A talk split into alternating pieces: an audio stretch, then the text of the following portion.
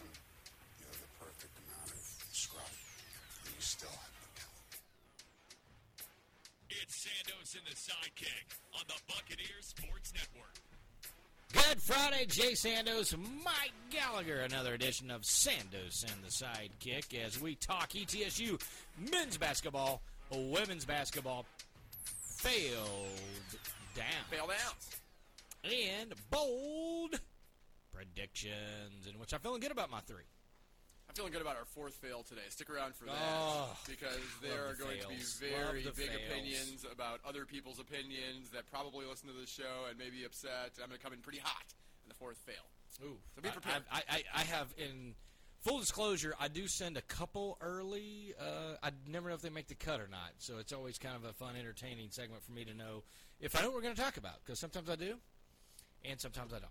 Uh, that being said, something I think I know a little bit about ETSU men's basketball is they will take on UNCG to round out the regular season. Something I don't know a lot about UNCG, and I've watched, uh, went back and watched this morning uh, some of the Western Carolina game, the win versus the loss, just to see what really the it's, it's very odd because felt like UNCG actually played better offensively, did some things.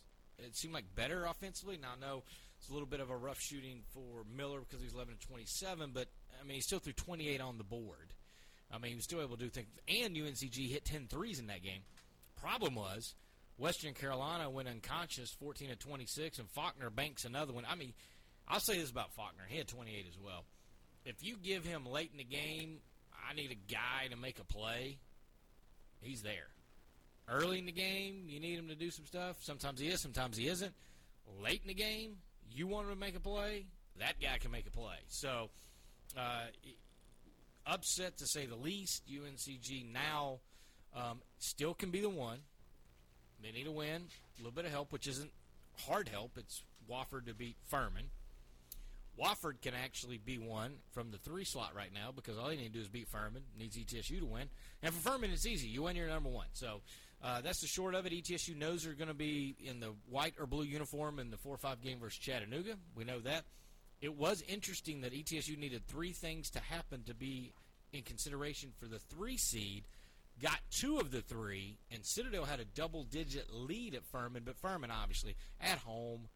I, and I kept getting text Kevin Brown, and he's a believer, and, and God bless him for that. But I never thought that that was going to hold up. I thought Furman for sure would come back and win. They did, and so now Furman's put himself in the best spot for the number one seed. The problem is they got to go to a place in which they have struggled to win, and that's in Spartanburg versus Wofford. That being said, very interesting to see the last two results um, and the swing, and it goes to show there's a lot to be said for playing back to back and the splits and everything else. And I know overall, if you look at it, it's probably 70-30 still the sweeps because there's still better teams that play not good teams, but you get these games where occasionally a West Carolina turn around. UNCG had three of them, and they split all three.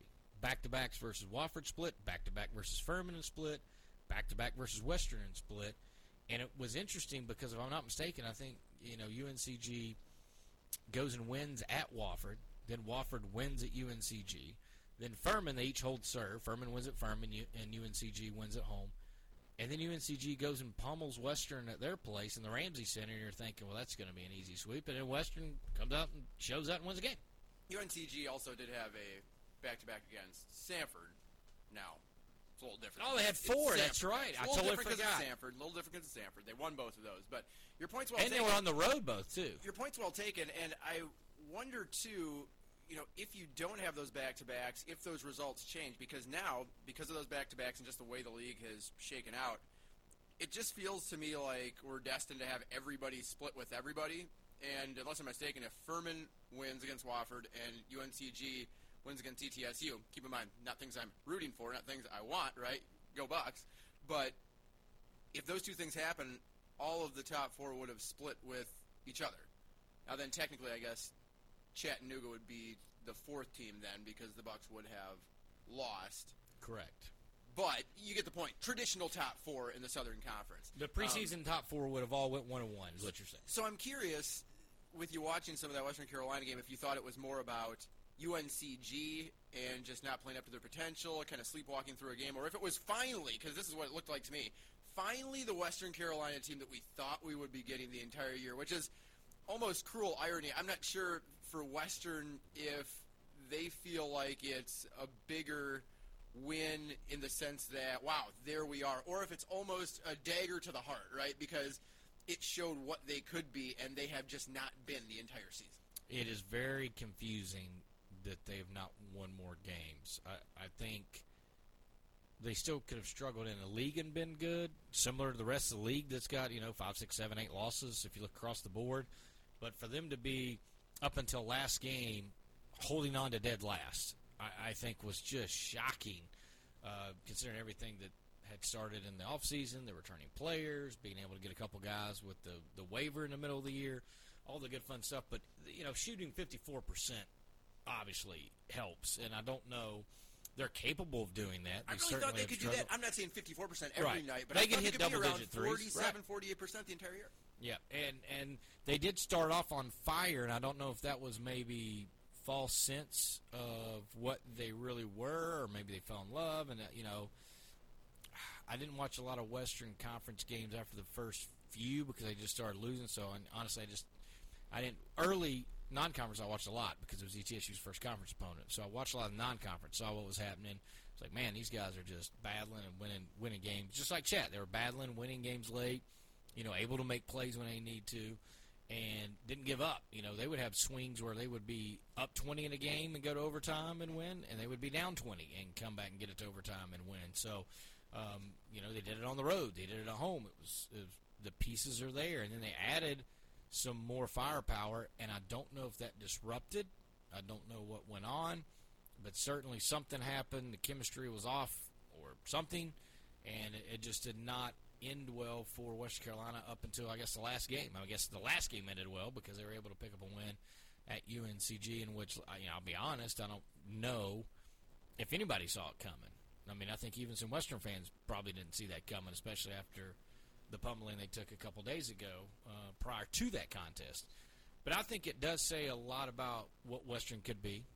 I think it was shocking that UNCG scored 80 and lost. I, I would have. I, I think I said that a few weeks ago, right? I, even on the podcast or sitting here, office. I know I, said it out loud that you know if they get to 80, it's, it's I, you know I might even said the word impossible to Right. beat them, and certainly ate crow on that pretty quickly because Western Carolina proved that you know you you can score 81 on a team that scores 80 and, and UNCG. And I just have so much respect for how UNCG plays defensively, guards. You know, they make it not quite Wofford bloodbath type games, but they certainly play physical. They do a good job of getting people out of their offense, you know, making them use the shot clock, all the other things. So I, I think it says a lot of Wes Miller. boy, I do. I've changed my profile pic and everything. He's he's unbelievable. But um, I think it probably says, going back to your question, it probably says a lot about w- what Western could be because man, they play like that, and honestly, the way this tournament is setting up now, they got to win an extra game. But if they were to win Saturday, then you know, in their eight nine game, they beat Citadel. I mean, whoever the one seed is, and there's one of three teams. I mean, they got a legitimate shot, I think, to beat one of those teams if they play like that. or they could lose by 35. We've seen that. here's the one reason I'll say I think this is more about UNCG because generally I'm in the same boat as you are. This is an underperforming Catamount team, extremely talented. Now, you look and you do make a good point. It's something we harp on with a number of teams in the Southern Conference and have throughout the conference season. A lot of moving parts, right? You can see what Chattanooga's been able to do once they finally got some chemistry, once they finally got all their pieces in place, figured out their rotations, and just developed I think an understanding of what the other person next to them was going to do on the court when they were in certain situations. They've turned into one of the hottest teams in the league. Western Carolina hasn't been able to do that, and I think part of that is Sincere McMahon. You know, misses a month. Is he one of their mainstays? No, but he's a role guy. Travion McCray, who I know you like, I know I like, he has not played since late January. and obviously added Hightower about three weeks into the season with that blanket waiver. And now you've got Mason Faulkner coming off the bench, by the way, scoring 28 points against UNCG as he did, having some success there, but coming off the bench, very interesting to see. So there have been a lot of things. Oh, and Cameron Gibson, by the way, as well. I didn't even mention Cameron Gibson, who we previewed and previewed and previewed, and I Big Cam Gibson fan. I made love to him verbally so many times on the show, It's my favorite thing about the show. he certainly has not, I think, been what we remember him to be. That horrible injury he suffered a little bit over one year ago against ETSU. So that addition has just not lived up to definitely what I hyped it up to be because it basically was like, all right, Willis Reed out of the locker room, Game Seven NBA Finals. You know, um, for Cam Gibson, it's been a struggle. He's come out a bit lately, but um, just kind of a throwaway year for the young man, unfortunately. So that's a lot of your roster right there, right? Th- those are guys that you were going to count on in one way or another. Um, so very interesting to see how those type of things have gone. But in terms of UNCG, for the last five games now, they've allowed double-digit threes, and they'd only done that two times the rest of the year. So is there a bit of a trend there? Are they getting lackadaisical and going out and defending those threes? If it's one game, I get it, right? I get it. It's one game, 14 to 26. Western got hot. A lot of frustration released that night. Get a big win.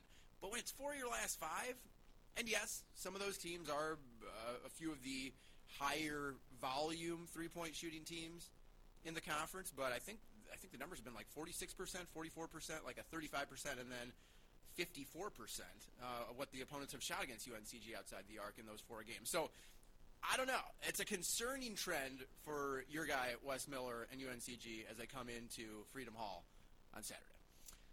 Well, they're going to get a streaky shooting team uh, from three that uh, could hit 10 threes and uh, could hit three threes and take about 25 threes. So, um, you know, it is interesting. uh, and looking at that for the year, they've held teams to 33%.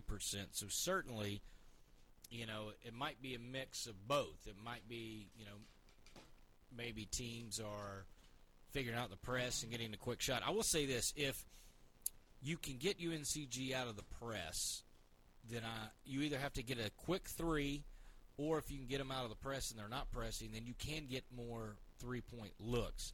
Most of the three point looks against UNCG that are clean variety, I believe, is when they break the press and get it up there. So, for example, in ETSU, the few times they've been able to get them out of the press was really the the 2017 championship team, the 16-17 year, when Tevin Glass, a four man who was a good passer, was able to get at midcourt, catch, and throw to opposite corners to two different shooters, and ETSU was able to knock down threes. Mercer is a team that is able to kind of get the ball up and do that, hit threes, get out of the press, and they, and they did that. They didn't hit the last three of the game after a frantic comeback, but they were able to get shots like that. Western, I'm assuming because the quick turnaround, you know, they were able to figure out how to get, and I think that's where the advantage is for maybe teams playing that press UNCG. You just saw it, you know what's going. You can make a slight adjustment. I'm not saying West doesn't make adjustments, but I'm just saying you kind of know what that press is, right? And it's so good for them and has been over time to slow people down that that could have been it for the second game for Western. But Chattanooga's got shooters that can shoot threes. VMI, that's their game. But VMI, you can put Jake Stephens up there and he can throw over the top of that zone, and you got plenty of shooters that can shoot the three. So, you know, I, I think it's probably a little bit of scheduling and guys and teams that set up well against the press would be my initial reaction without going back and really watching three or four games worth of tape to, to see if that's true. That's just a guess. But I think if you can get them a quick shot in it or you can get them in just half court, I think you can get clean looking threes. couple of things on tomorrow. When anyone except Isaiah Miller leads the team in scoring, UNCG's 9 0. Makes sense, right? Simply because you've got probably the league player of the year. I think you and me both agree on that. The Agreed. most impressive force on both ends of the court that the league has seen over the last couple of years. And- Agreed. And, and, and even if he wasn't the best player this year, I still think he would get it simply because he was the preseason player of the year and it's just a body of work type thing for a senior, perhaps. Um, 10 and 0 when they shoot above 45%. So there's a couple of things there that are obvious, right? You have to shut down everybody else. And we saw that ETSU did that in game one. I think Isaiah Miller had, what, 24? Nobody else was in double figures, and it worked. That's exactly what they need to do again. It's easier said than done because for a couple of Spartans coming in, they're hot. Keyshawn Langley, Kaleb Hunter, uh, eight at ten, I think it is for Langley in double figures, and four of the last five for Hunter. So who's it going to be, right? And, and an interesting trend that I looked at in terms of UNCG's wins over ETSU, they actually haven't had a player score over 15 points in a game against the Bucks in wins three of the last four. So that just adds to the point, right? Who is going to step up for UNCG? Will it be Hunter? Will it be Allegri, who you remember had his basically launching pad of his career against ETSU a couple of years back? Will it be um, Langley, Hunter, you know, Allegri, any of them? Abdul Salam has led UNCG twice in scoring. You know, so they've got a lot of different guys that have seemed to step up at the right time. Now, a couple of setbacks lately. I think they were 12 and 0 against the league outside of the top four until the VMI and uh, Western Carolina game. So, yeah, I, I, I don't want to say that they're just going through the motions to finish the year. Certainly, it's a huge game for them. They've got a chance at the regular season title and the number one seed on Saturday. Uh, but they've definitely taken a step or two back. I think the key, obviously, you got to play tight defense, um, and you have to make sure that no one else beats you. Isaiah Miller, get as many as you want. But as long as it's not Abdul Salam, Langley, Allegri, any of those guys, I think you're going to be in good shape because the way Miller is offensively, he's limited in certain areas and is only going to be able to do so much. I think the big thing is yes, if he wants to take 30 shots, let him. Feel free. I think the other thing is ETSU was so dominant on the glass, it was ridiculous. They were ETSU was plus 17 in the rebounding category. Was plus I think 13 on second chance points. They had more points in the paint. They were able to get in there uh, and do some things. Now fouls were about even, free throws were about even, but you look at the field goal percentage numbers: 33% for UNCG. ETSU shot 45% from three. It was 47% for ETSU on 7 of 15. Very patient. Serrel Smith was a big reason for that. He had found some long range shooting in that game. But I think the, the let everybody else get theirs. Great point, you. I think rebounding, one and done for UNCG. I think certainly being able to finish right around the rim. ETSU, um, 10 of 17 in that game. And, you know, I love the charge circle, You you, know, layup. So they were 10 of 17 uh, comparative 8 at 16. But if you stretch it out to the paint area, ETSU hit three more shots as well, um, you know, from the paint outside the charge circle. So I, all those areas I think are key for ETSU. I think that'll help um, in stretching how ETSU handle the press. You know, last game, and it's been a while since we've seen ETSU, but David Sloan back at the point, letting Ladarius Brewer off the ball. If you remember the first game, Ladarius got off to a quick start. I think he had like the first 10 points or 10 of the first 12 points against UNCG. Got off to a huge start. So, all that more. I do want to mention Isaiah Miller's coming up on uh, an incredible number. He needs two steals for 300. Wow. And so he is second all time Southern Conference. And think about all the great players. Now he is behind, you know, ETSU fans probably know this stat, but Keith Jennings is still the all time leading steals man with 334. So unless there's a deep, deep run, not just in the SoCon tournament, but either in an NIT or other tournament, then Isaiah Miller will probably finish second. But to get 300 steals and be the second one in 100 years of basketball in the Southern Conference, I think you have to give him tremendous credit for what he's been able to do. And then you add his steals to one of the best top five shot blockers in the history of Division One basketball, and they're still a very dangerous defensive team that ETSU is going to have to be careful with. Hayden Koval, the active leader in the NCAA by 82 blocks. it's outrageous. He's well over 300 now. And if he uh, looked up yesterday, if he's able to, well, he can come back next year. He's obviously not going to block a gazillion shots more this year, unless, like you said, I mean, they go and make you know the NCAA championship game, right? But he needs 72 to get to 400. He would be the 22nd player to ever uh, get to that 400 mark, and some of the players in that company, Alonzo Mourning, Tim Duncan, Shaquille O'Neal. So you know, some pretty good players. There's some at the ho-hummers, right? I mean, you know, Hayden Koval belongs in that company. I, I think maybe no, maybe not. Maybe he hasn't quite that pedigree yet, but certainly uh, shot blocking wise, that's going to be a big difference maker. And ETSU navigated that well in the first game that these two teams played. But how have their recent struggles changed what they're going to be able to do around the rim against a guy like Hayden Koval? Right? They struggle in the charge circle. They've struggled in the paint. Easy baskets. Looks that certainly sometimes are disrupted, but I, I think you'd ask anybody on the team, you just got to make those shots. Jason Shay has said it. You, those are the ones that you have to take advantage of. And the Bucks haven't been able to do that. So then throw in the what you know top 50 right now in terms of the history of the NCAA, but someone that could end up top 15, top 20, depending on if he comes back, and the active leader, the best shot blocker in America, and it's not even close. That's a recipe for some difficult times inside. You hope it doesn't go that way, but considering the Bucks did navigate it well in Game One, but certainly I think recently it's maybe gotten into ETSU's head a bit, and they're compounding their own problems. Yeah, and, you know, and he's good for about two and a half blocks a game if, if you just do the numbers by career. And, and this year he's, I think, s- slightly by the minuscule, just under that, but he's still right there. And so you know he's going to get a couple. I mean, just it, it is. That's what's going to happen. The question is, can they use pump fakes? Can they be aggressive? Do they go at him? Get him in foul trouble. Do- That's right. Do they get him off the floor?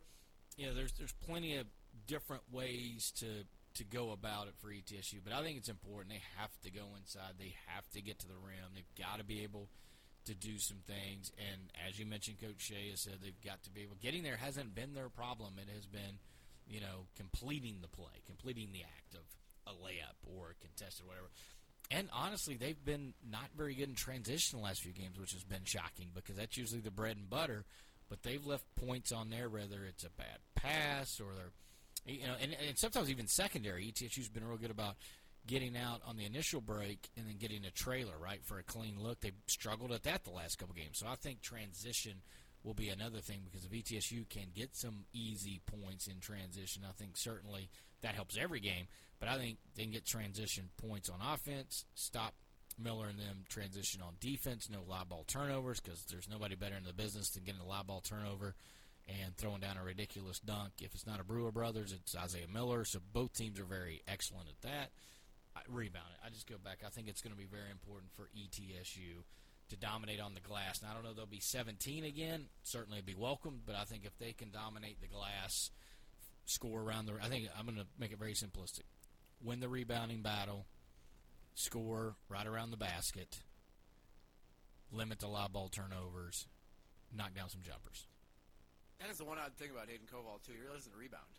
I mean, for a guy his size, you know, seven one two twenty. Obviously, and he likes to shoot threes, right? And he got stands out there. He's got 69 attempts from right. three. Obviously, very athletic. You know, with that frame and his ability to block shots. But yeah, it's very odd, which I think again leads to some of that where they will get beat on the glass and certainly a, a turning area. I think Koval versus Adheke is going to be big tomorrow. Yeah, I, I mean, their leading rebounders Isaiah Miller, right? right. Or well, I guess my, Right there. So, so right at there, seven. yeah. Yeah, seven and seven. One guy's averaging a little over seven. One's right at seven. So again, credit to Isaiah Miller and just how really good he is uh, and has been for UNCG. Yeah, when we looked at that stat, I was shocked. We looked at that yesterday, and I seven rebound. I mean, that pretty much sealed Player of the Year for me. Yeah, yeah. You know, I, we, I was I was still trying to find a way to get. You know, it's shocking. I was trying to get Malachi Smith of Chattanooga the Player of the Year, but as I kept going down the numbers, I was like, it just they, they just point to that. I will say it's going to be interesting in Freedom Hall, um, and I'm curious. I'll give you my take in a second. But I'm curious Furman Wofford because that's obviously the other big game of the day. But finish your thought first. Uh, well, I think that everything's destined for a sweep. You know, I, I'm a conspiracy theorist in that way. It, it's why I said that UNCG and Furman were going to sweep. Remember, Furman won by like 23, and I was very convicted on Twitter that it doesn't matter. You know, UNCG is going to win the next day, and they did end up winning two days later. Um, I was just going to say um, that's not the last Malachi Smith piece of conversation we're going to have on him today, which is interesting. You know, people people like Malachi Smith. Stick around for more conversation on that. Anyway, All what's right. your take? Sure. Uh, my take, I, I'll say this. I was convinced a few weeks ago because of just tradition, and how everything's worked out, 100% going to be Wofford. I'm only waffling, and it's not that Furman can't beat Wofford. It's just they've had trouble beating Wofford there. But I seem to know nothing about the league every time I think I figure it out. So I'm not picking a winner in this. That's I'm- soft. I, well, if I did, I'd pick Wofford because I'm just Jay Caldwell, just a heck of a shot by a heck of a guy. he's a heck of a So soft. I mean, I would go. If you're saying I have to pick somebody, I'll take Wofford because I just go with Furman has trouble beating there. I just feel like the way this year's worked out, this is a perfect time for Furman to go in there and finally kind of get over the schneid. That's exactly right. So I, I- you know, I, I, I could easily. It, there would not be anything shocked. I would have been shocked earlier this year just because, honestly, it's the same theory. I'd be shocked if ETSU went to Furman and won. It, it- it's, it's just not what they do. They, they just, you know, and I, I'm going not just under Steve Forbes and Jason Shay. I'm going Murry Bartow. I'm going back to the Ed DeChellis days. I'm going back to Alan LeForce. I'm going back to Les Rob. I mean, they just have it's just been a tough place to go play for whatever reason, no matter how good the team is. I mean, the Derek Waugh Furman teams, who at times were awful, beat a ranked ETSU team. So I'm just saying there are times that um, I would just say, you know, just tradition, I'd go with Furman beats ETSU at home. I would go with just tradition. Wofford beats Furman. This year is so out of whack for everything I thought I know. I, I, I Furman, I think, can go in there and win fairly easily. Am I going to go back and cut out the I know nothing about the Southern Conference? Absolutely. Putting it right in the bucket bar. All right, all right. You ready to move on? Women's basketball coming up after this time out. San Jose Sidekick on the Buccaneers Sports Network. Over the last 70 years, Johnson City Power Board has had a same trusted partner you rely on. Now, we've changed our name to Bright Ridge to match our vision, to deliver on our promise of great service you can count on, embracing common sense technology to strengthen the communities we serve. We're glad to be your public power provider. Bright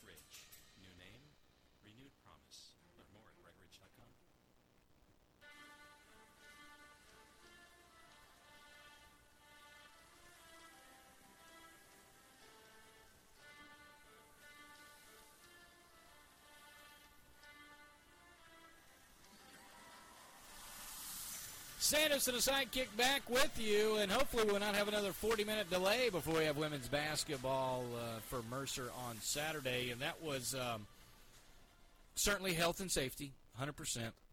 Not arguing that, but uh, out of all the things in 2020, 2021, I thought, you know, it's kind of over. We're going to do move on, all the good fun stuff, and then and then we had the um, situation last night in which was a player right showing symptoms. They went ahead and gave rapid tests. Second test was negative. We're going to play. Now one of the officials doesn't feel comfortable. I'm not knocking the officials. Certainly, I don't know any underlying. Either they have conditions, or family members, or or what, or just their right as a human being to not try to put themselves in harm's way. 100% agree with that. Then two officials said they would do it, but we had to wait for Southern Conference to say they would do it, and then another supervisor apparently had to sign off. From what I've been told, I'm not 100% sure everything. That being said, like it was like a 41 minute later tip. Which I know was your favorite 41 minutes of your life. Oh, that was. Uh, How'd So- you do over on ESPN Plus? let me just say, I was out of notes, but then just pretty much relegated my thought process to nobody listened for the 41 minutes prior to the game, so I just re-racked all my notes. But I was out of pretty much all the material, filler material that that you never use 40 minutes because game action always eats up that. Right. And luckily, me and you both are psychopaths in preparing and notes and things. Very and- meticulous. and it, it's it's one of the things that that I have enjoyed about people coming in. I've been able to find guys that have similar things because I've dealt with other people that just don't. You know, they get one or one or two notes on a guy or whatever, and then they're done. And then or they may flip through the game notes on the fly, try to find something. But you know, whether it's Parker, it's John Stevens, Parker Schwartz, John Stevens, other guys that worked with me, Keith Brake, you. Uh, I've enjoyed that. For whatever reason, I've been able to find some like-minded guys that do deep dives into ridiculous stuff. That and, and honestly, there's a, a lot of one-upsmanship sometimes. Where we're like, "Hey, did you know this? Hey, did you know that?" Yeah, right. and, and we will do that. So that being said, I feel very good about my preparation. I was not feeling good 41 minutes, and I was like, if this thing doesn't tip here soon, Yeah. I'm about out of. I, I don't know what else to do except for ask Bruce what he's going to do in the off season. I, I mean, I was running out, but we were able to get it tipped, and then, like I said, luckily, normally I scribble and like line and like rip it up, and like you'd never be able to read it again. Right. But because it had gone, I had at least done a good job of doing like little check marks, and then everything was still able to read. It was it was interesting. It was obviously death. If anybody wanted to go watch 41 minutes of me dying to carry a, a, a broadcast, and and the bad part, not being courtside, you're having to wait for relayed information, and you're having you, can see the coaches and uh, at the time either the SWA, the AD, everybody's over there. They're talking. They're talking to all of our people. I've still got to wait for the relay. Then I've got to be able to continue to talk why I'm getting it fed in my ear to then eventually uh, try to remember, write, regurgitate all that. So it was awful, uh, but we eventually got a basketball game in, and, and from there I felt fine. Except for the result, obviously, because it was Chattanooga. I do often get the people looking at me like, "What are all those notes?" Like you know, the the looks of you must be out of your mind. But you feel vindicated after a night like that because Because you never use it. You don't even come close to using no. them, right? And it's not like I just went through and read the stuff. You know, I, I did some. Hey, this is what this week looks like. We'll touch on a little bit of ETSU men's basketball. Hey, don't forget after ETSU men's basketball in the spring, we've got football. Did a little bit of football, and then talked about the rivalry and talked about different player Kelly Post senior day coming up. So talked about her for about four or five minutes, and so on and so forth. But you feel very vindicated on a night like that when you've got these 7, 10, 12, 20 pages of notes, uh, however many that you end up bringing to a broadcast, and you need to use a decent amount of them because I I actually felt ended up last night. great that I had Kyle, old Joe Johnson, as I call him. Mm-hmm.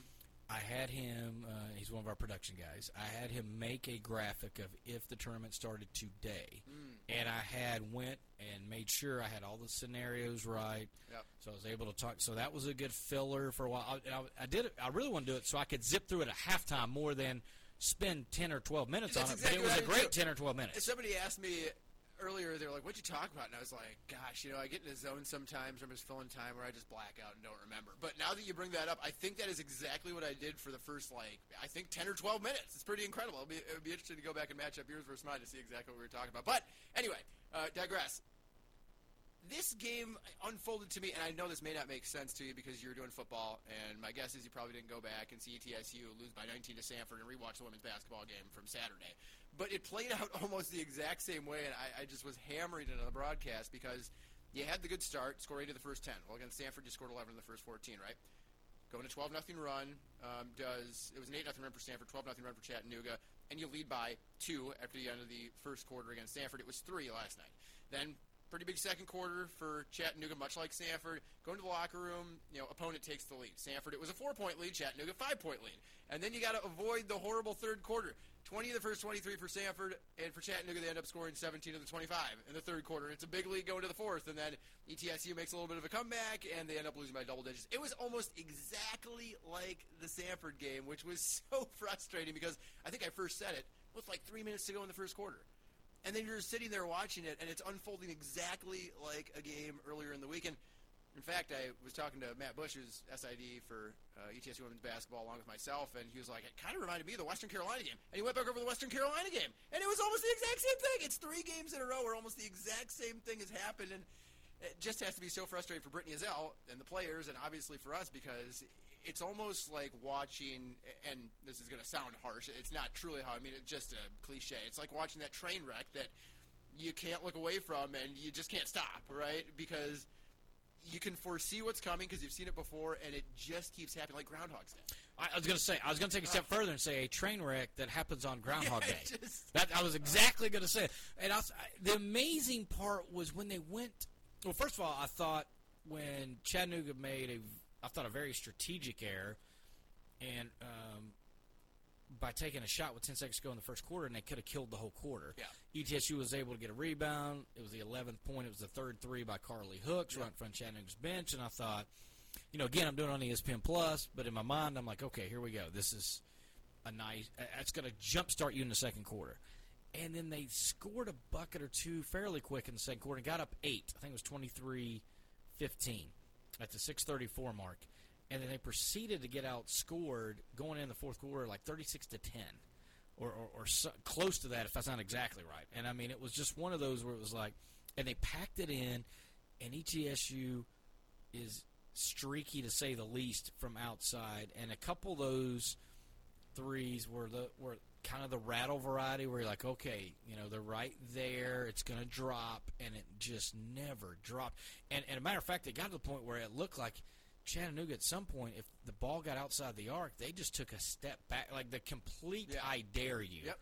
And what do you do? I mean, you're a Division One athlete. You're like they take they're four steps from me. I have to shoot it, but at some point you've got to make it, and it just didn't go down. Well, you call it the old pack line defense, right? That's right. You put The old pack everybody inside the arc. Tony and, Bennett. Yeah, dare everybody to shoot from outside. And that 2 3 zone that Chattanooga played last night is one that teams have really started to use a lot against ETSU, and the Bucks just shooting over it has not worked. And they're going to see it Saturday. And they're going to see it Saturday against Mercer. Um, there were some positives. I, again, not to uh, just say, oh, well, you know, train wreck, can't look away. No, can't I hope you're going to bring up. Oh, go ahead first. Well, I was going to say Abby Carey. yeah, there you go. I mean, Uh, you have to the way the way that injury happened, and to see her. But was it seven game, eight games, seven Uh, games? It was at least a few weeks. I think it would have been seven or eight if the Bucks had played all their games during that time. Um, she had only taken nine shots the entire year, made one of them, and was the 12th or 13th option for ETSU, right? Um, and gets a second opinion on her knee and goes back up to Ohio. And it really, I mean, there were people in the program, myself included, that were saying, oh, you know, just shut it down. Don't play again this year. Don't risk any further damage, right? I mean, there, there's no point. I mean, there's a couple of games left, right? And it's not to say that the Bucks can't go on a miraculous run in Nashville. They absolutely can, and then maybe you reconsider, right? But a couple of games left in the regular season, and you're not playing a lot anyway. So, God forbid, in practice, somebody falls on your knee and then compounds the issue, and then you're out for a further period of time, and it becomes a lot more of a journey back. But they said, hey, you can play. It's not going to get any worse. You know, you- you're going to have to in the off season do a few things, but Yeah, I'm right- sure the second the season's over though. but but right now everything's all right. So go ahead and play it. And it was just so awesome to see her have a big day. Ashante Brown too. I- I mean the move against I think it was Owusiaba in the fourth quarter where It she was. she had she had the ball exactly and what you're talking about. brought it up and was kind of palming it right by her right shoulder and gets the end one. And uh, there were a lot of feel good things for me last night. Um, Elise Stafford hit her first three in over a month, and, and goodness, is she struggling? It was really representative of a couple of things. And you talked about threes rattling in and out. I think there was, I think it was Elise on the right wing. Might have been Carly on the right wing. I, think I believe it was 38 to 30 at this time. A three rattles out, and they go back down the other way, and Dina Gerald's rattles in a three. And I think when that three rattled in, I was like, it's just not fair. The bounce is supposed to go your way at home, right? These are your baskets, you know, something along those lines. And I think right after Elise's made three, she comes back down, shoots from almost the same spot. And again, speaking of Groundhog's Day, this was like Groundhog's Day, except it happened the complete opposite way. Uh, she makes the first three just dead center. I mean, splash. Just beautiful. And the exact same spot 30 seconds later, and it like kind of wobbles out of her hand and barely grazes iron. And she was wide open on both. A- And I just had to look and question my entire existence. Like, how does that happen? Someone that led the Southern Conference in three point percentage during league play last year, and 30 seconds, one thing's great and that's bad. I just don't. It's like the it, right? They talk about that in baseball, or the yips, or the it, or whatever. Like they Yeah. got it, and it just like golf too on putting. right, right, right. It- you know, like Chuck Knobloch at second base Oh, just yeah. can't throw the Steve Sax. Hey, they got- can't throw got- the ball. They literally can't throw the ball. thrown at him in, in the Metrodome because of that. So I yes, mean, I, I totally remember that. So, but I mean, some sometimes it just happens. It's unexplainable. You don't know. It just stars align the wrong way as opposed to going the other way. I, it's hard to explain, but it is so because every time you talk to her, it's a pleasure to talk to her. Unbelievable kid. Every time I'm seeing her, she's doing what she's supposed to be doing. Always you know, smile on her face. working know, in the right. gym, very good teammate, everything that would make you want to pull for somebody. And to watch the the maturation process for her growing to then the brick wall she's ran into. So strange. It is. It's it's it's. I, I don't know. I'm right there with you. It is very baffling. Every time I see one go down, or a couple games ago, she hit back to back, and I'm thinking, here we go. And then she missed five in a row after the back to back. So I, I'm right there with you. Uh, and, and then it was, frustrating because then you'd see Olafstadter and and uh, Gerald's would, boy, and Gerald, my goodness, the she She looked good last night. Yes, and there wasn't a shot she was not afraid of either. Whether it was going to the rim and taking contact, or I'm just going to shoot from 35 or, or whatever. I mean, sometimes I have to admit, I'm sure Katie Burr was a little frustrated because the lack of offense is just whatever I want to do, and I get that. But she also had a career high 17 points and looked good doing it, Yeah. and, and was able to distribute with nice passes. The the play where uh, was it Cornelius saved the ball out of bounds. Off of Upton. Well, uh, Or the one that stayed in. it, uh, it was the one that stayed in it. because then Gerald's did the behind the back dribble, kind of cross up, and then threw it back. Then then uh, Cornelius came back and played pump fake, went to the rim and scored. Oh my goodness! Like that was both of those. Like that, you talking about somebody just saving the ball, not giving a play, but the point guard, uh, backup point guard, Dean Gerald's came in, made that play. Uh, I know again Cornelius saved it, but the fact that she was able to dribble, create separation, and get it back to her. But anyways, uh, Speaking of career a- highs, Carly Hooks. Uh, the 11 points She in tied the it, right? first quarter. She ties it with 16.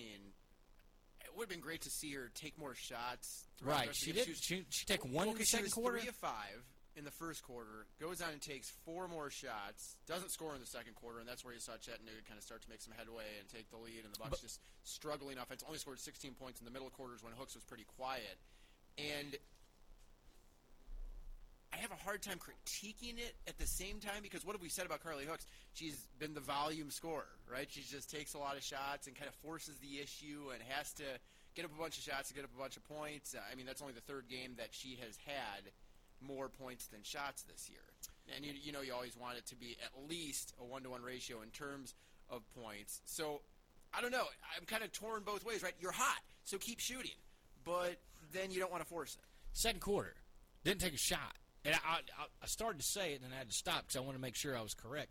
Now, I did pick up two fouls, but she was still out there for four or five minutes. But really only picked up two fouls Oh, late, that- yeah, late, right. Yeah, right, right. very late. Yeah. But still, I, I, that was, t- sh- and she ended the first quarter. You know, there couldn't have couldn't have been a confidence issue. My goodness, she was playing well, shooting well. I mean, she got the first three off the second chance, right? And the second one did a nice job uh, to use Davis as a screener, and then step back and hit it. Third was the transition. On, I mean, there were three different type threes, and hit them all. And I, I like you, look good doing it. Got to the free throw line, hit a couple free throws in that first quarter, and 11 points. I'm sitting there going, okay, somebody's going to carry, and then just no shots in the second quarter. And I don't know if that's a freshman thing. I, I don't, I don't feel like Chattanooga did anything. I mean, they packed in a zone at some point, so you'd think she'd be able to get a shot. But again, I mean, you don't, I'm sure that coaches always been in her ear like, hey, just you know, you're doing great, everything looks good, but you gotta take less bad shots, right? Like No, you gotta be smarter too. with the shots that you do take. So I don't know. It's just it, it's tough because you want her to take more, but then you're like, well, okay, don't shoot us out of the game, and I'm not sure Carly Hooks can win in that argument, unfortunately. Uh, Mercer on Saturday. So I'm kind of curious. What uh, senior day Kelly Post, um, and um, so short though, right? Because she got not quite a full season. Yeah. Uh, everything else. Um, I, for Mercer, I'm kind of curious, and, and this isn't the old you play for nothing. And in reality, yes, as far as seeding, certainly play for pride. You want to. You, nobody wants to take a loss going in the tournament. You yeah, all really eight ever- seeds are set at this point. but I'm just wondering what does you know Mercer do? Do they play the same game, or do they? They were expecting a week off. Somebody gets thirty minutes, they get twenty five minutes. Yeah, I wonder Do they too. do it? So I, I, this is going to be very interesting. Do if if the score gets a certain way, do they start pulling people early? Do they just limit? You know, maybe somebody plays normally eight minutes in the first quarter gets seven and six, and then they're playing. You know, five. I, don't know what really to expect for ETSU. I think. I mean, I think you just you go to the wall, right? I mean, you just you just play as hard as you can because you're trying to get a win before you go. But for Mercer, I'm kind of curious to see exactly what because they're kind of top heavy in uh, their performance, their scoring, what they want to do. Now they do play zone, so um, not as taxing defensively. Depends on who you talk to. There's some people like zone's tougher. Some people talk about you know zone isn't. I probably your coaching philosophy and what you like, and you make fun of the other one. But that being said, I, I kind of feel like you know Mercer's coming off a tough loss. This could be an interesting game where Mercer's maybe not looking forward to the game because I had a feeling they didn't really want to play this anyways. And then what's their attitude towards the game? This could be a real, I think, opportunity for ETSU because they did end the game with a little bit of momentum and they're playing, moving on. They got some of the young bucks. I heard coaches' comments. You know, hey, maybe maybe go a little bit more of a youth movement, give them a little shot, last game regular season, see what they can do a little earlier in the game. And if that's the case, maybe shots go down. And again, I believe threes are contagious. Well, if the first couple threes for somebody goes down for hooks, but again, nobody really took a lot of threes in the second quarter. But I, I think if they could get that and get another shooter on the floor, how does that help? This is almost speaking of gosh. I mean, I feel like I'm just saying Groundhog's Day and things repeating, deja vu all over again. You know, that's the theme of the show so far. But last year, Senior Day, ETSU Mercer, and the Bucks were down, I think, 12 in the fourth quarter, and stormed back behind Gabby Brown and Amaya Adams. Uh, Adams ends up with a career high 13 points, and it's almost the exact same situation. Uh, like we talked about, I mean, all eight seeds are set. Mercer is going to play in the first round uh, Western Carolina. You know, the 2 7 matchup. ETSU is going to play Samford in the 1 8 matchup. Um, this will be interesting to see what they do.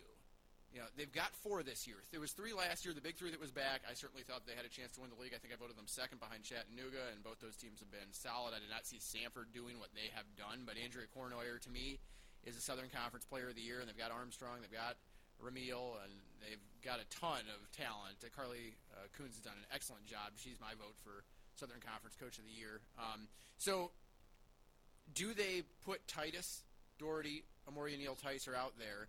And Tysor came off injury last weekend, so uh, better part of three weeks is what she missed before returning against Wofford. Scoreless night one, played more night two, put up eight points, but she's already been on kind of a minutes limit, just 26 combined minutes against Wofford. So do you play her at all? Right? I, I mean, I, I don't think that this is, you know, we're fooling ourselves and saying this is NFL or NBA load management, you know, and resting people in week 17, things like that. But certainly you expected to have a week off. And this game was very close to not being played, about 30, 45 minutes away from not being played, as a matter of fact, um, in terms of when the announcements came. But now that it is here, you know, considering it's kind of late in the game, right? You're the only ones playing Saturday. Do you try and keep the advantage that everybody else has with that extra day or two of rest because Western Carolina and UNCG play tonight? Uh, you know, Neil Tysor is someone I really, I'm not sure with coming off that injury, I would, I would play at all. Uh, Titus, you know, she's got a motor that will never quit. So I mean, put her out there, right? Uh, Doherty is uh, in a possible Player of the Year race. I think she's right there with Cournoyer. Um, and then you've got Lewis, who I think really has been the X factor this year. She's that fourth player that they did not have, and she has been exceptional, really taking them to another level. Yeah, I think her Georgia State, right? Yeah, correct. So I, I think that was the one thing. Cause I did watch a little bit um, yesterday. I was going to watch some. I'll probably watch this afternoon, but I, I did watch a little bit of Mercer, um, and that was the one thing that kind of jumped out to me because I kind of knew the the three previous ladies you talked about and what they bring to the table um, Doherty, Titus, uh, Van Es, but or um, who am I missing? Doherty, Titus. No, uh, Neil Neil. Neil Tysor. Sorry, Neil Tysor. Sorry.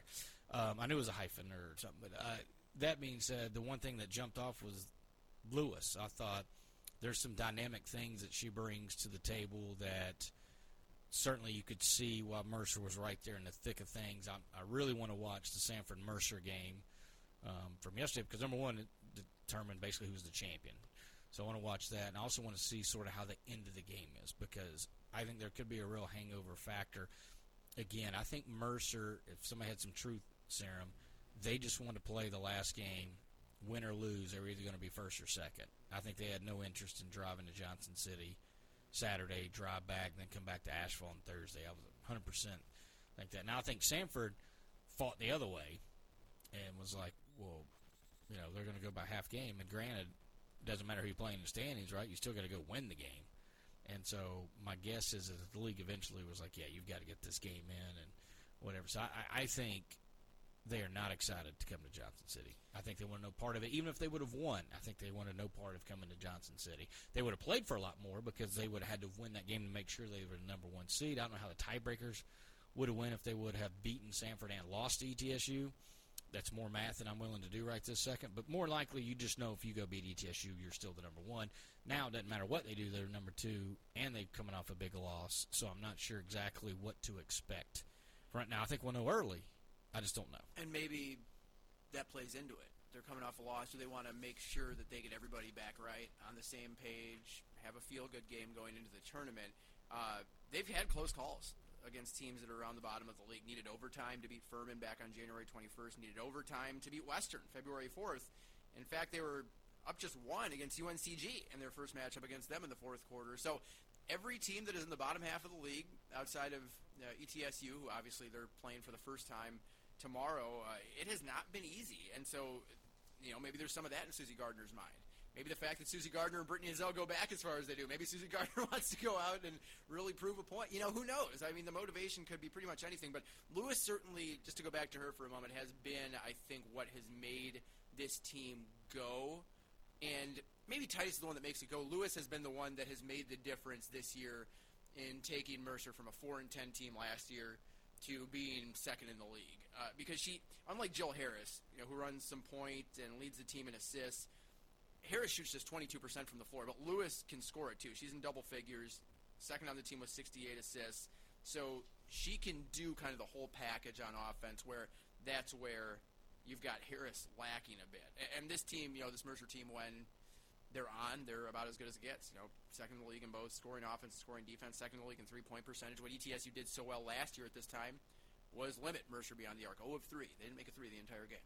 So we'll be interesting to see what happens, what goes on. I know it would be great to have a game like last year. Send Kelly Post out in a feel good note from Brooks Gym, um, and then just pack it up, reload, and it'll feel like a lot of time to prepare rather than a little bit of time for Brittany Ezell because she's had to have three games in five days, and all of a sudden you have five days to your next game when you face Samford, and you're coming off um, a week where you would have faced Samford anyway, just uh, you know what, seven, eight days earlier. So. Um, always a fun matchup because Susie Gardner and Brittany Ezell are both, you know, very good basketball minds and do have the connection that goes back and well thought of in the coaching community. So the the cat and mouse game, the chess game that they play, I'm really excited for. That'll be noon tip, 11:30 pregame show, 4 p.m. ETSU men's basketball. Yeah. So double header day. We'll be uh, switching slots. I'll be doing TV the first game. You do radio, and then we'll do it uh, the opposite at four o'clock in a different building. So we'll do that. Uh, don't forget to tune in Buccaneer Sports Network. Basketball coverage all day long. All right, we'll step aside for a timeout. Speaking of unprepared, me fell downs after this timeout. Saying no sidekick on the Buccaneer Sports Network.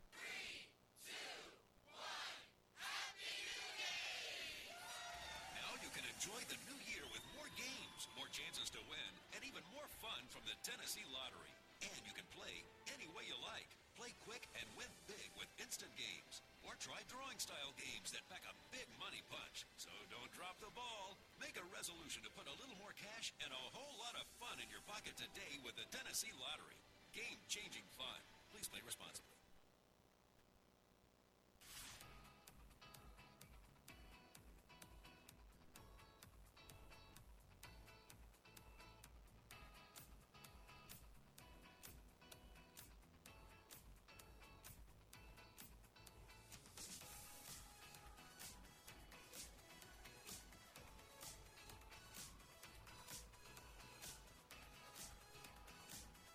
I about to ruin Jay Sandos' day by doing no fail downs? Jay, don't cry. Here it comes.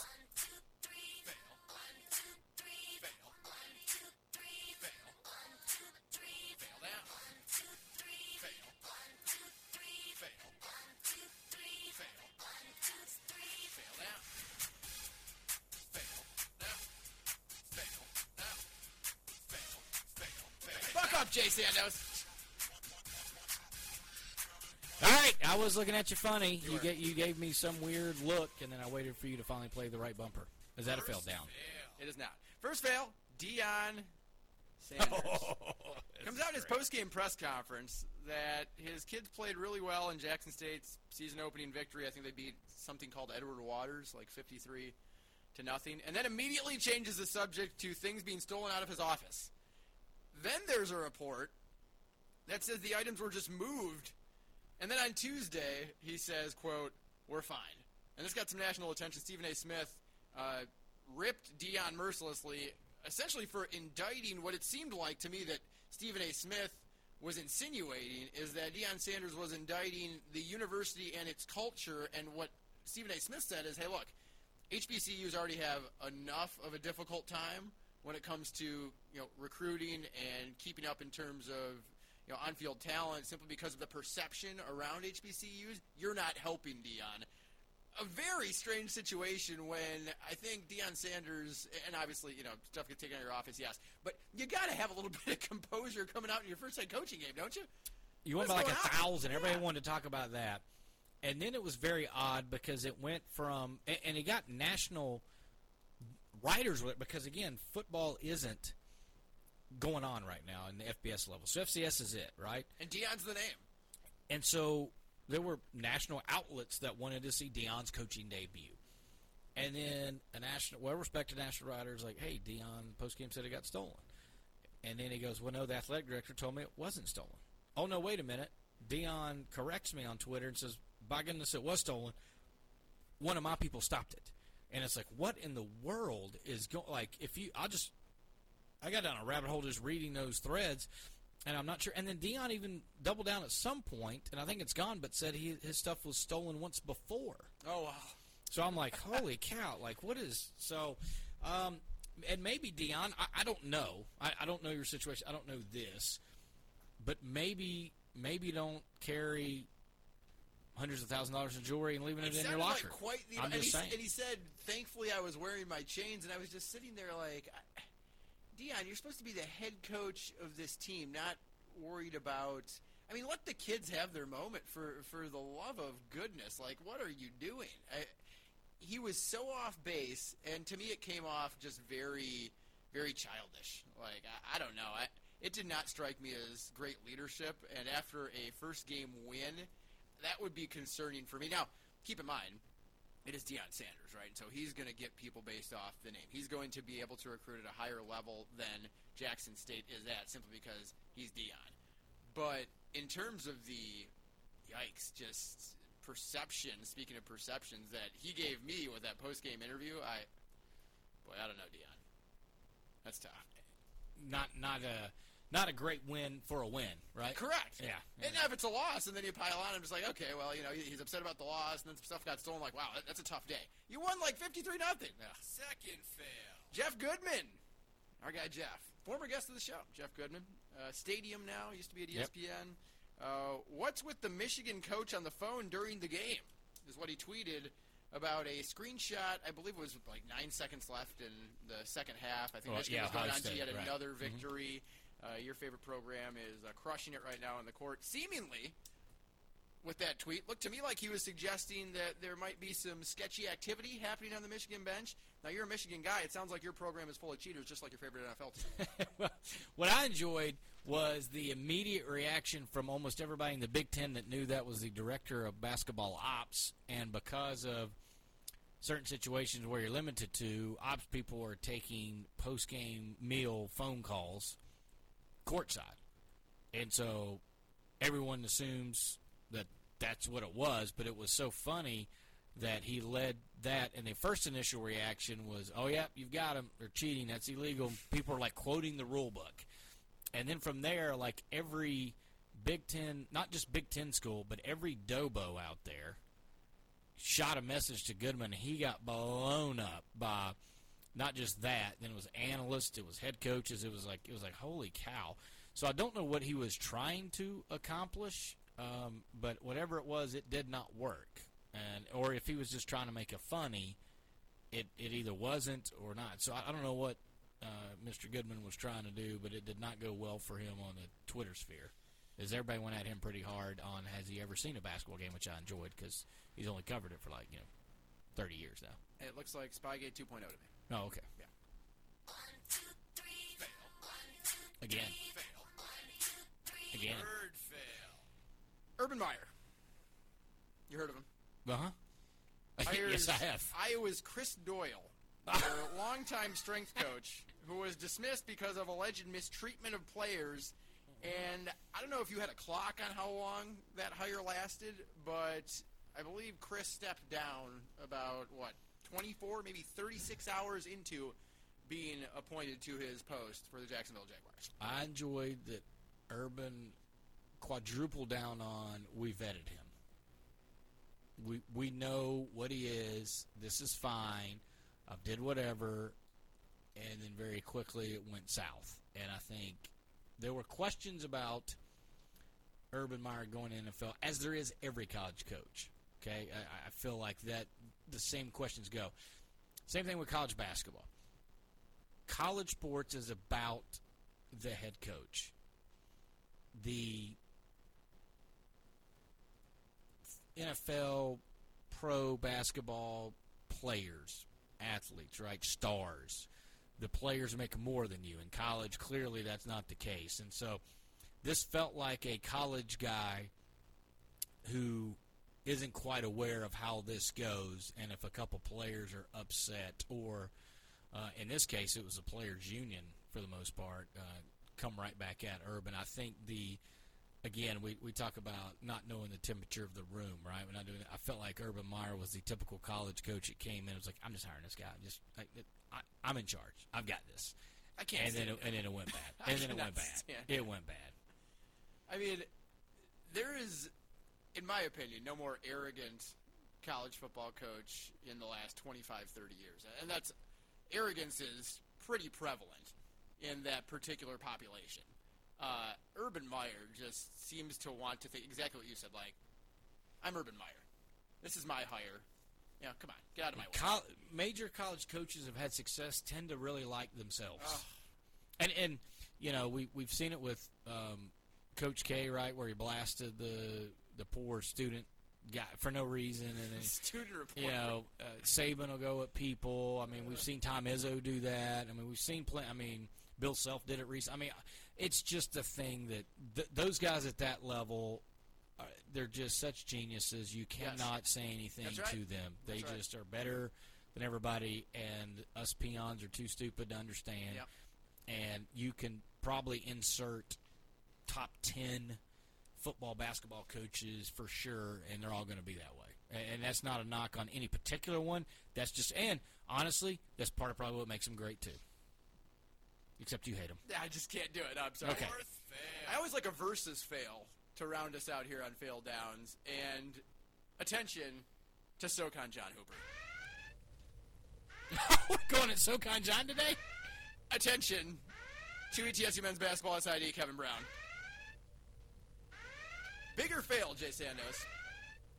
SoCon John Hooper yesterday put out his unofficial. Now, I'll preface all this by saying the asterisk is he's still thinking about it. okay okay now i was going to say because sometimes he puts out like seven before he puts out his official I just right, saw ahead. the first one, Okay, the and it got one. me fired up. all right Kevin Brown also said, you know, this is not official. I'm just kind of. We worked through it yesterday. It was a very big day of sitting around and talking about ETSU, the Southern Conference, and exactly what we wanted to see go on and who we were picking for the all conference teams.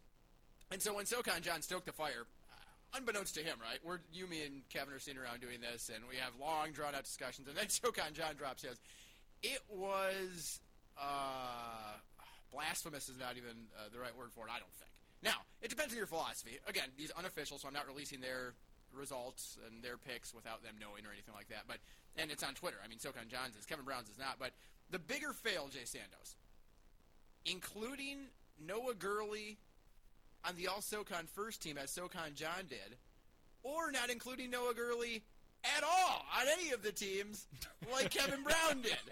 SoCon John, Kevin? Brown. I mean, you've got So- some middle ground here, don't you? SoCon John goes first team. Kevin Oh. Brown's not even, he's not even in the top 15. No. Okay, uh, let me say this. I have Noah Gurley in the top 15. I do not have him on the first team. I personally, and uh, Brad Stone, right? He's the, he's the Furman guy Yes. that listens to our podcast, and Brad hopefully listens to this segment because I would like for him to tweet at me to let me know if I'm right or wrong. I, is Mike Bothwell not a better player? And if you had to pick a MVP of a Furman team, not more important than Noah Gurley, I would argue Clay Mounts is still above Noah Gurley. I, and now I'm an Alex Hunter fan, but I'm not arguing that Alex Hunter is the best player on the team and all that. And I don't want to go into that thing again, but I, I feel like Gurley is the third wheel of that. And again, this is no Gurley's a heck of a player. I'm not. This is not a. This is not a knock on It's Noah an Gurley. indictment of SoCon John and Kevin Brown, not Right. I think it's a. I think it is an egregious reach by SoCon John because I don't think he's the best player on his team. No. I think it's more egregious that Kevin Brown didn't even consider him in the top 15. so, so I, I give. It's tough to say which fell is worse. I, I just don't think he's the top. I, again, I don't think he's the best player on his team. So I don't think Noah Gurley's in the top five of the league. Now the he's a, he is an all conference player. Again, Yes. sometimes you split hairs, okay? And he's an all conference player. He deserves to be on an all conference team. I do not think he's one of the top five best players because, again, I think there are a couple guys on his team that are better than him. Um, I would really, really, you know, again, I don't watch every Furman game religiously. I've watched a lot because they're good and they've been good over years, so I feel like I got a good grip on some of that stuff, except for people's hometowns that I forget about. But I would like to know if, if Brad Stone hears this, and if he doesn't, I may tweet at him and ask him, just which guy is better because I feel like Bothwell Mounts then Gurley if I had to rank the the top three Furman players. And with that being said, that I cannot put Gurley in the first team. He is on my all conference team. He's just not on the first team. this is the only way that I can justify having any Furman Paladin on the first team. If you think that a member of the best team in the league and you believe that Furman will emerge as that tomorrow, and keep in mind, these are not due, I don't believe, officially until Monday, so everything can change with these ballots, but it was too good not to poke and prod at. Uh, everyone is so even of those top three Bothwell, Mounts, and Gurley. They're all so vitally important to that squad, and I think equally so, that they are a tremendous second team player. But none of them stands out over the other enough to put him on the first team, in my opinion. But again, the only way I think you can justify it is, and now we should justify this by saying, SoCon John is a Furman guy, correct? He covers him pretty religiously. Yes. Oh, okay. So he sees more. So there's more. Sure. There's more um, bias, maybe. Right. right. I mean, a couple years ago, he had Clay Mounts on the first team. Two years ago, and, and again, I like Clay Mounts, but I mean, he was he was over. You know, like I, I'm sorry, it was Bo Hodges. There was a couple other guys. Okay. And and the and the numbers, like at least you could look at Noah Gurley's numbers and say, okay, we've got some numbers. Again, he's in the conversation. I don't think two years ago Mounts was in the conversation. Here's where I really got upset about it because you and me actually, much to my surprise, agreed on pretty much everything up until the 15th player, and then we just Right, uh, okay, we that. could argue over It was a good 15 yeah. right. So, how is Malachi Smith not on the first team of a SoCon John or a Kevin Brown? As a matter of fact, they did agree on that. But you've got a Furman guy on the first team. Again, the only way that I can see it is if you demand to have a player from the best team, and you believe Furman is the best Who, team. and who was his five? team. Did you write it down? Uh, SoCon John or Kev? SoCon John. Uh, it's on Twitter. I can't remember. I, I believe we agreed on the other four. I think it was Parham, Miller, Hayden Brown, and who am I missing? Uh, I believe it was on your team as well. Uh, who's your Uh, fifth guy? Storm Murphy. Storm Murphy, yeah. Storm It was those four, and then instead of having Malachi Smith, it was Noah Gurley. Malachi Smith second in the league in rebounding. I, I, I- now let me say this: He's like sixth if- in the league in scoring. you know, so we had to rank fifteen to one, right? That's how you rank it. So fifteen is your top player, and I went Isaiah Miller. I'll tell you who I went, and then you go fourteen. So fifteen through eleven is your first team. Ten through six is your second team. If SoCon John had Malachi Smith at ten, then I, I could I could still I would not agree, but we could have a conversation. If he had Malachi Smith way down on the second team or on the third team, I just think that's egregious because if if you look at Malachi He Smith's had him on the second team. numbers, He had him on the second team. okay, then it could be close-ish, right? I, I don't, you know, he didn't rank it that way. He didn't give you all his points, and there is something to be said. Okay, Furman going to, and, and, and again, I had Mike, Mike Bothwell knocking on the door of the first team, not Noah Gurley.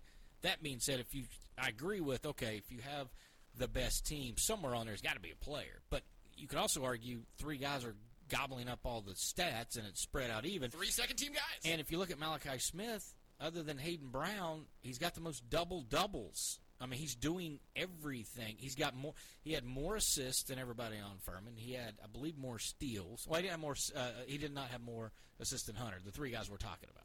I think he had more assists.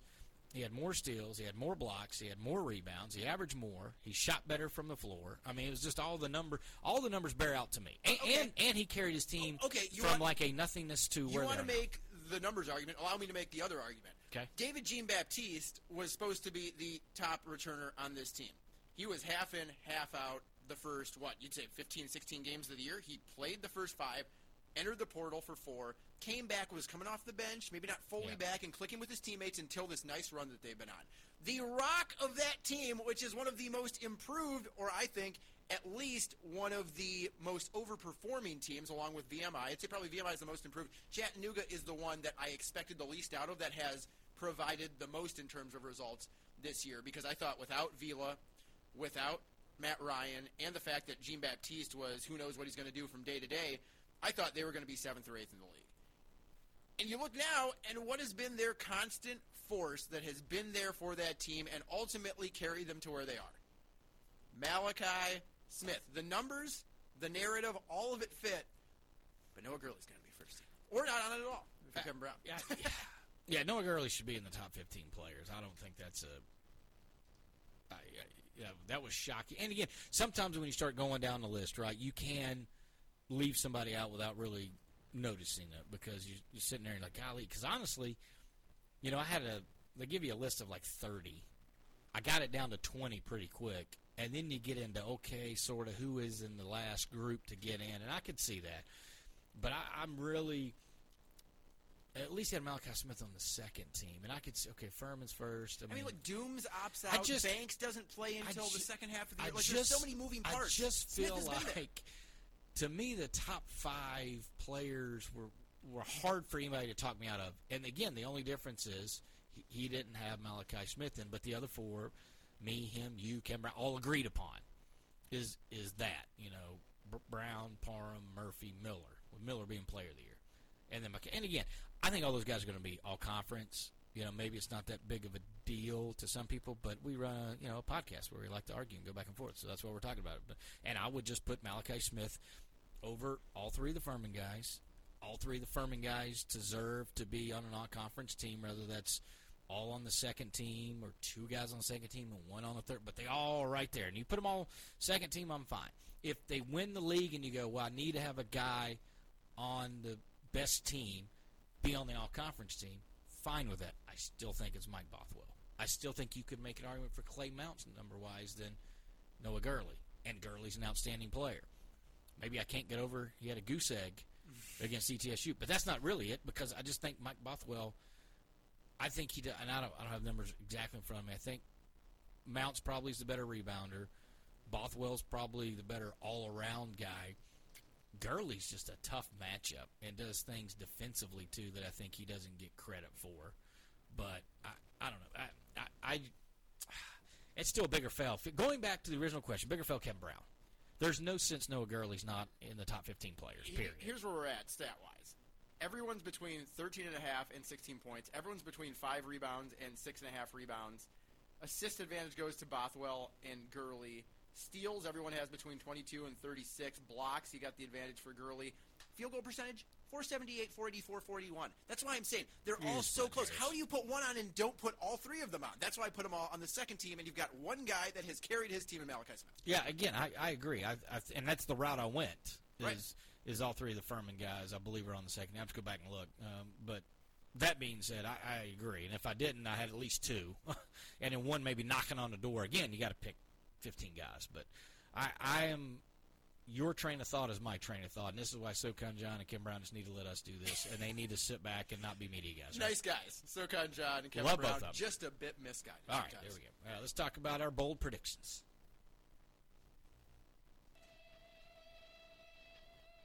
Tom Brady won't make that mistake